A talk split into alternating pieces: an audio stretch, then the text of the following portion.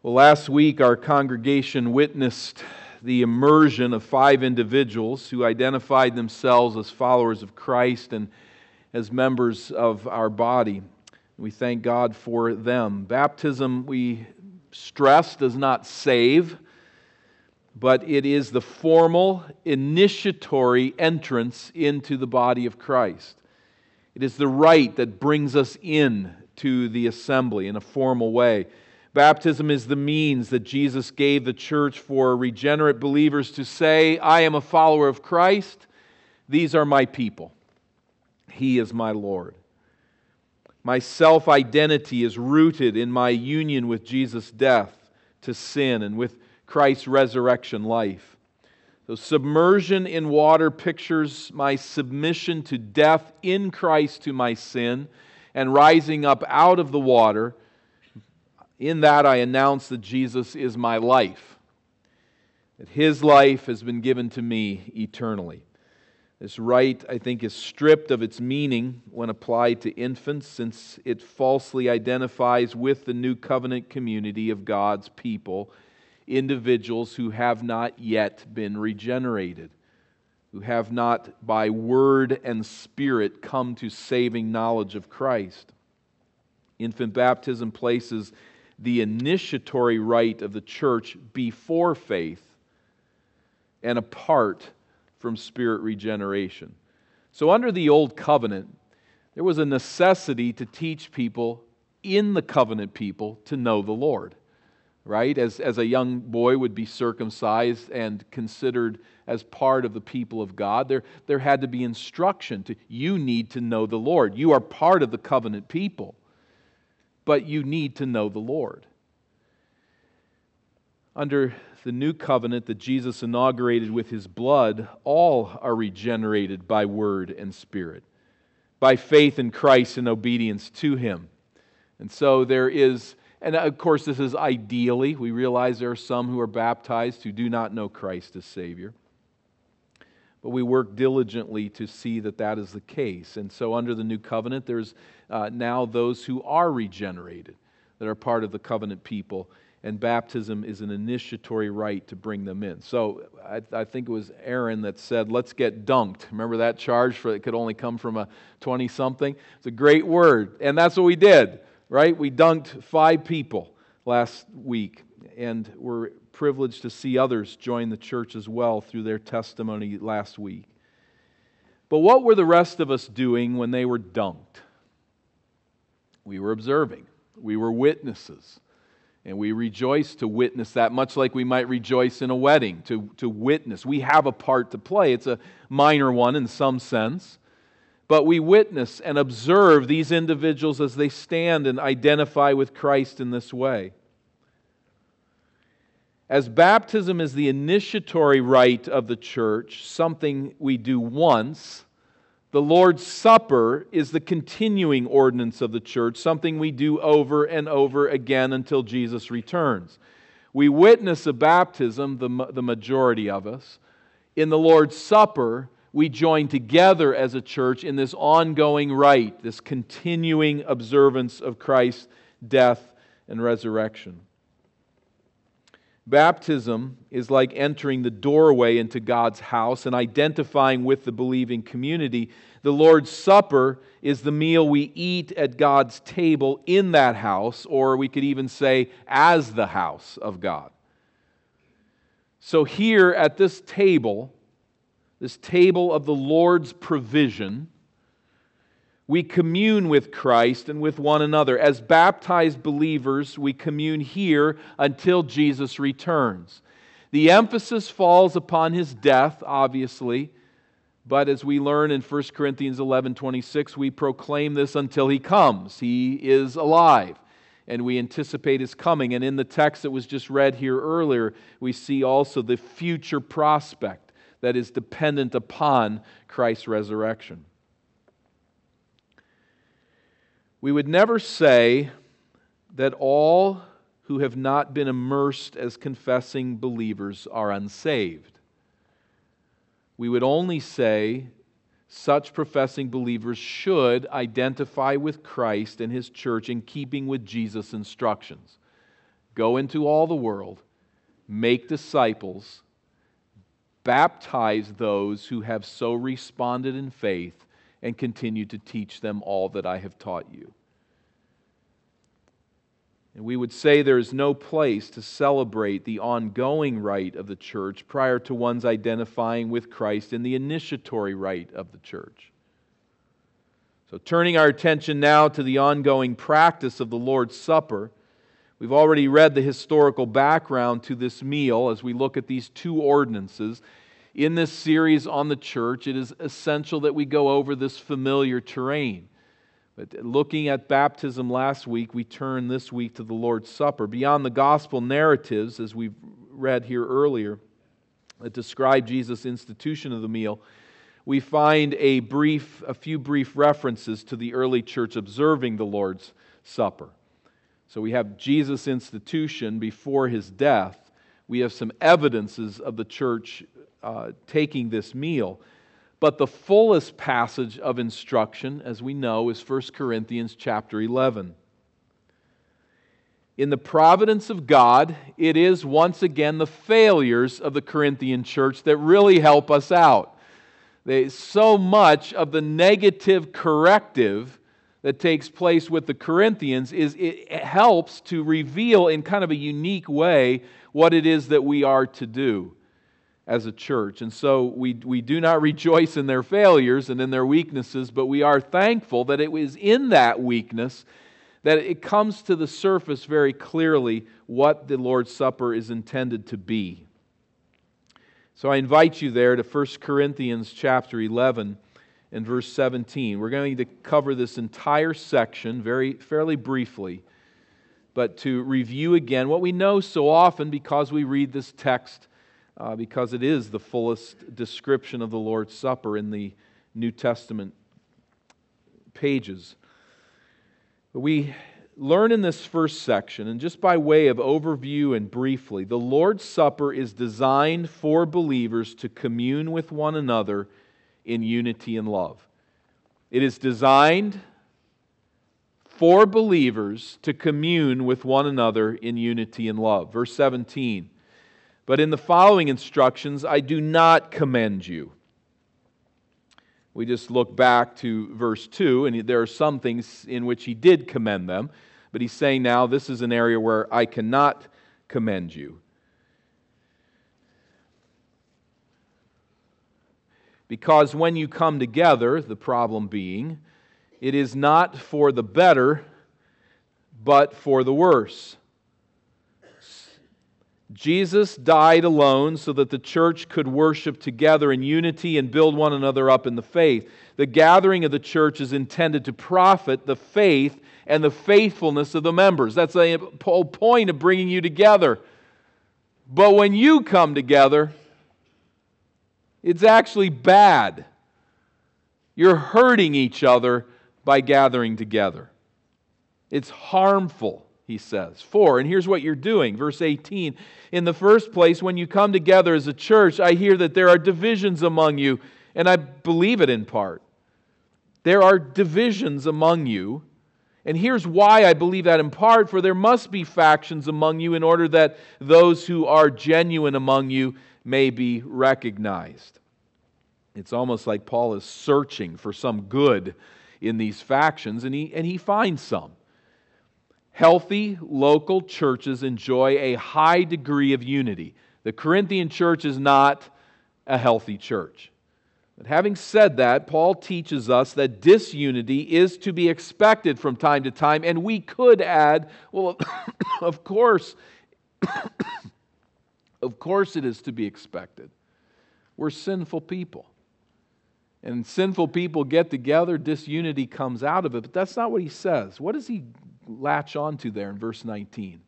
Why does he believe there is factions among them? In order that those who are genuine among you may be recognized. It's an interesting way of thinking. Because God uses disunity to identify those with spiritual wisdom.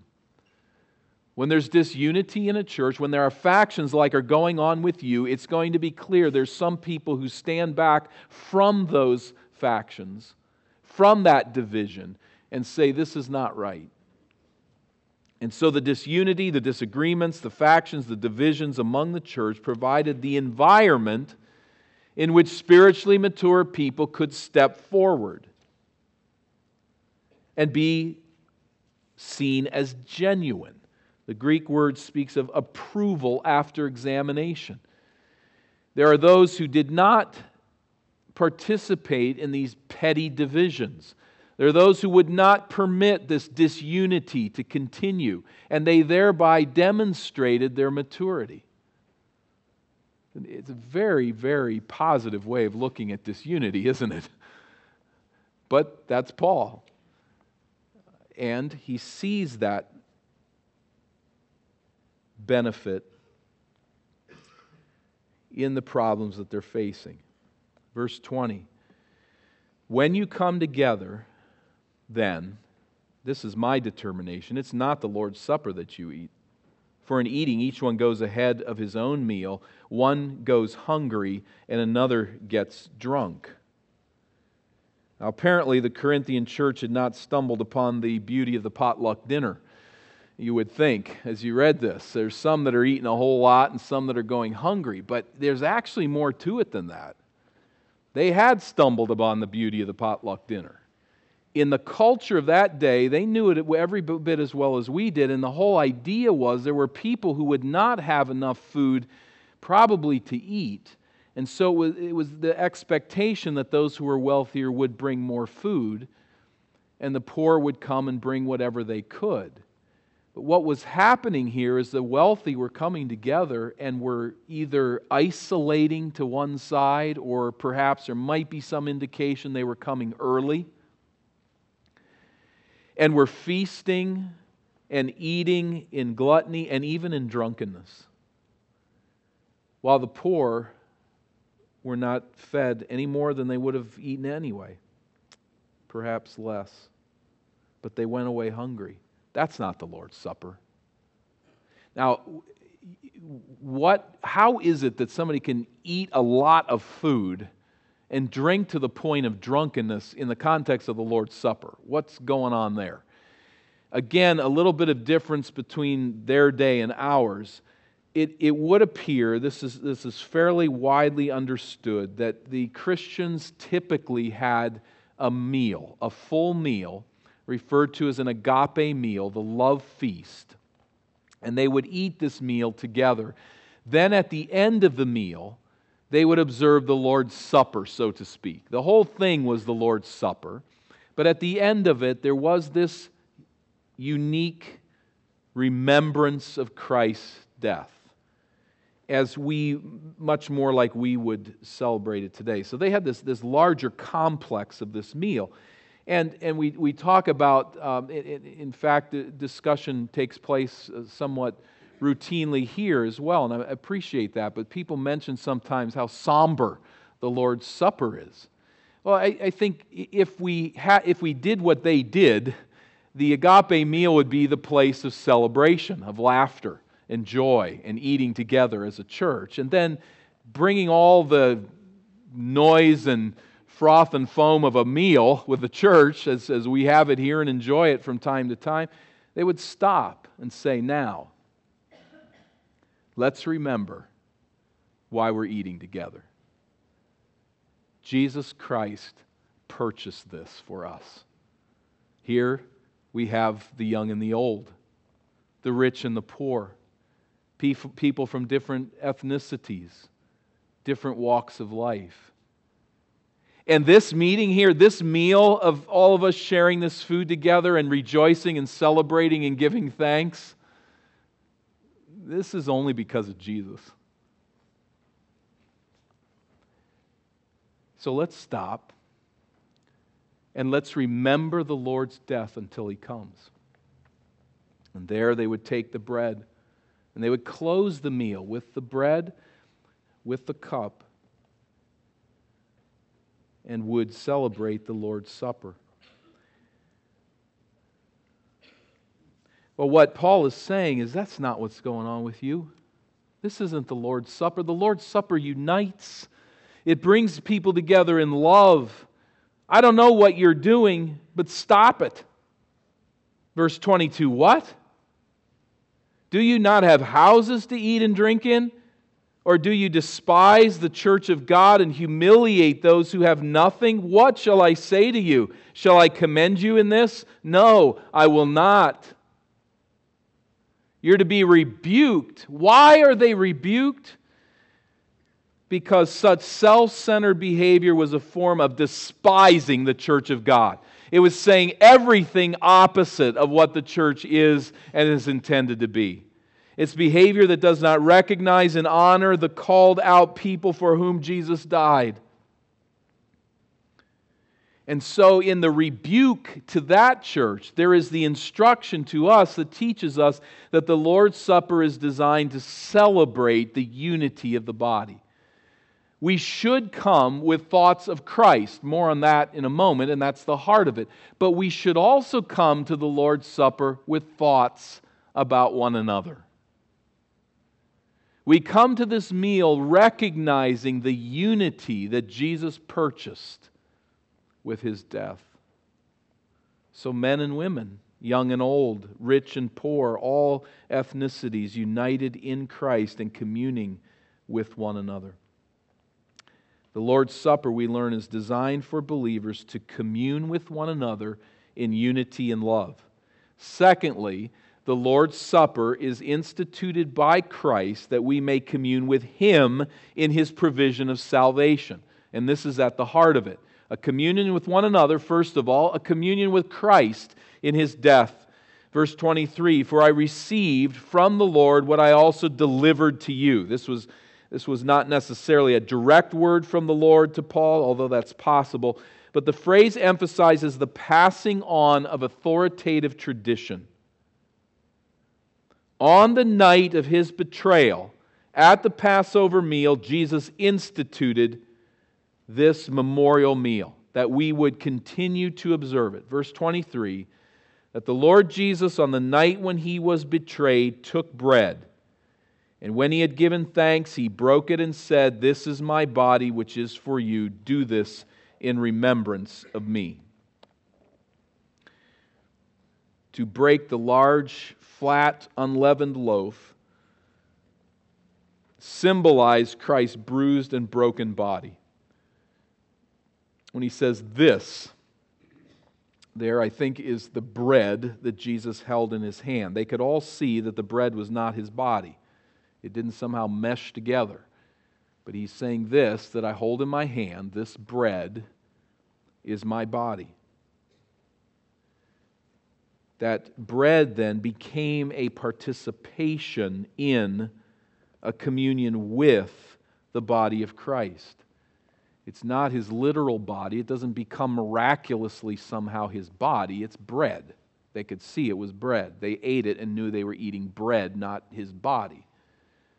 But they were to understand that in eating that bread, there was a sense of mysterious communion with the body of Christ, the body that was given to be crushed for our sins.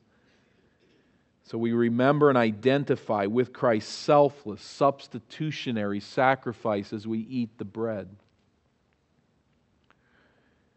Verse 25 In the same way, also, he took the cup, and after supper, cup after supper, saying, This cup is the new covenant in my blood. Do this as often as you drink it in remembrance of me. So after the supper, that is after the Passover, there was a third cup. There were ceremonial cups. This being the third, the cup, this cup becomes a participation in the shed blood of Christ. Christ's blood seals his agreement of salvation with us in fulfillment of the old covenant provision for sin.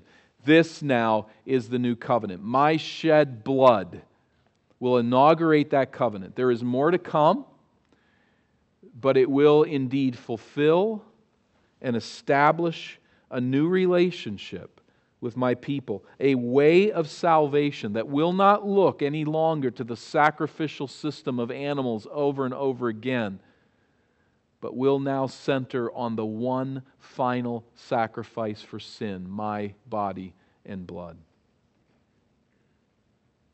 And all who come to faith in that message will know the Lord. Verse 26 For as often as you eat this bread and drink this cup, you proclaim the Lord's death until he comes. The cup is, stands for, of course, the contents in the cup, the wine symbolizing the covenant in Jesus' blood. Christ's blood seals the salvation covenant, the righteous dying for the unrighteous, and we proclaim this message. We commune in it, we celebrate it whenever we eat the Lord's Supper until Christ comes back. So we're going to keep doing this until he returns. As often as you eat this bread, let's talk on that for a moment. Some argue that we should eat the Lord's Supper every week, every Sunday. And there is, let me say, nothing wrong with that idea. But I would say the word whenever is not the word every Sunday. Whenever means whenever. Uh, one Greek scholar has said that in every use of this word, it speaks of indefinite repetition. It means whenever. Paul also does not say, on the other hand, whenever you meet. So it's not that it's wrong for a church to, some might say that a church should always have the Lord's Supper every time it meets. That's not going to be gained by this word. Whenever just means whenever. I suppose we do not celebrate the Lord's Supper every Sunday due to the insistence of so many Christians in our culture who believe that the Lord's Supper has saving grace. And so I think, I, I, don't know, I can't prove this historically, but I suspect that we have tended, churches such as ours, Bible believing churches, have tended to shy away from that in some sense to demonstrate the Lord's Supper is not saving. We don't need to do this. I think we are free by this word to eat it whenever we choose. I don't know that that's necessarily a good reason not to have the Lord's Supper every week, so as to demonstrate to those who get it wrong. But we are in a particular environment, and I think it's something we should always be thinking about. But some would argue that not doing it every week keeps it from becoming ritualistic, and I would very much differ with that argument too. I, I've heard it from time to time, and I just cringe because uh, if you would say that, we don't want to do the Lord's Supper too often or it becomes ritualistic, then I. that really puts preaching in a bad spot and singing. And uh, you know what, what else do we not do so that it doesn't become ritualistic? If the lord's supper becomes ritualistic there's only one problem and that problem's in your own heart. That, that's all the further that it goes. It's not how often we do it and doing it too often would take the meaning out of it. That's just a heart issue. And let me say, I think the Lord's Supper every week is a good thing. Is it required? I'm not persuaded that it is. But let's lean, I think, more often, not less often, as if this meal gets in the way or something. I would very much differ, and though I don't have biblical uh, proof to stand on, but I would very much differ from those churches that are across the face of the globe that have the Lord's Supper once a year, some of them four times a year. And you got to hope you don't have little kids at home because you're going to be missing two out of those four for sure with some sick kid, right?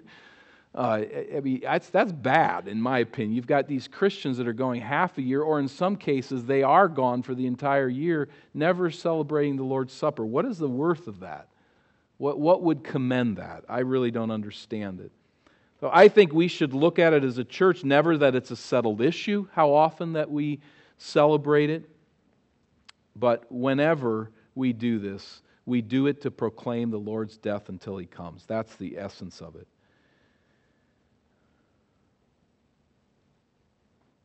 Now, there is nothing here that says we earn grace by this meal or sacrifice of Christ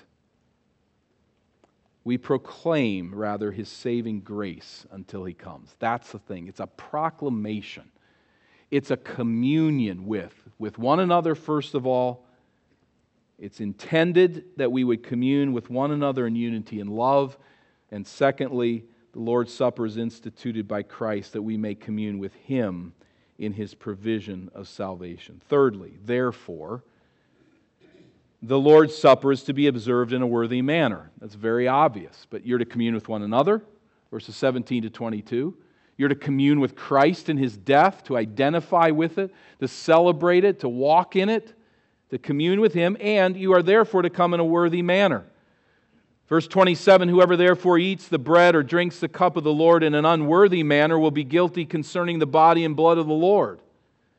There's a danger in this meal.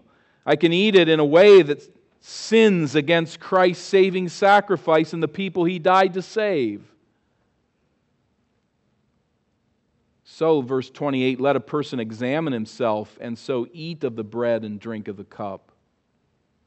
Examine himself. We are to test ourselves and approve our attitude and orientation to the table. Now, there's no doubt that none of us is fully worthy. We don't come sinless to this meal. But am I recognizing the death of Christ or am I sinning against it in my life? Am I recognizing the body of believers? Do I see this as that which unifies?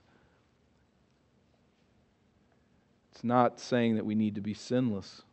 I love the story Warren Wiersbe told at communion service in Scotland. The pastor noted that a woman in the congregation would not accept the bread and cup from the elder that handed it to her, but instead she sat weeping and the pastor left the table and went to her side and said, Take it, my dear. It's for sinners.